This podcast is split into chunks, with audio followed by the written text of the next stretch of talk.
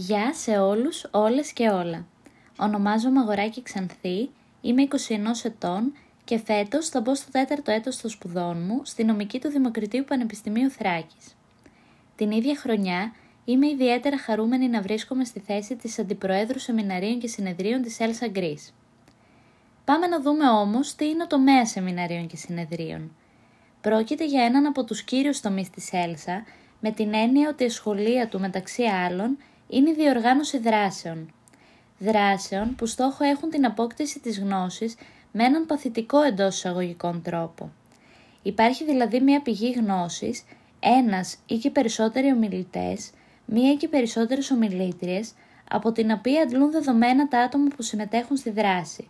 Στη συνέχεια και μέσα από τη συνομιλία με την πηγή γνώσης έχουν την ευκαιρία να εμβαθύνουν στις γνώσεις αυτές, αντικείμενο των οποίων στο πλαίσιο της Έλσα αποτελεί η νομική επιστήμη.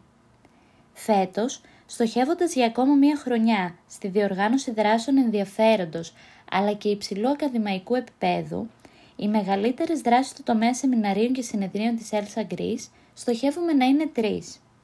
Συγκεκριμένα, θα διοργανώσουμε δύο συνέδρια που θα διεξαχθούν στα ελληνικά, ένα κατά το χειμερινό και ένα κατά το εαρινό εξάμηνο, τα οποία θα ακολουθήσει το διεθνές μας συνέδριο που θα διεξαχθεί στα αγγλικά τον Ιούλιο του 2022.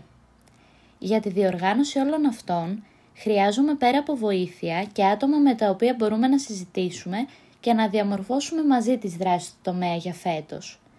Αν λοιπόν θα σας ενδιέφερε να γίνετε ειδικοί συνεργάτες ή ειδικές συνεργάτες στο τομέα, στα επόμενα λεπτά θα σας αναλύσω τι συνεπάγεται η θέση αυτή, πώς θα δουλέψουμε μέσα στη χρονιά, αλλά και τι θα ήθελα να κερδίσετε από αυτή την εμπειρία.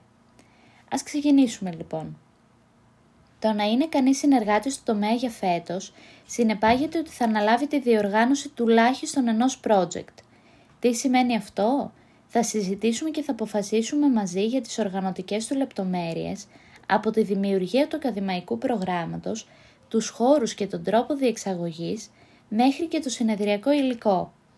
Έτσι, οργανωτικότητα, ομαδικότητα και κυρίως δημιουργικότητα είναι στοιχεία που θα βοηθήσουν τα ενδιαφερόμενα άτομα στη διάρκεια της χρονιάς. Στόχο, στόχος μας για φέτος είναι επίσης να επιστρέψουμε στη διοργάνωση διαζώσης δράσεων και άρα η απόκτηση της απαιτούμενης τεχνογνωσίας αποτελεί βασικό μου στόχο.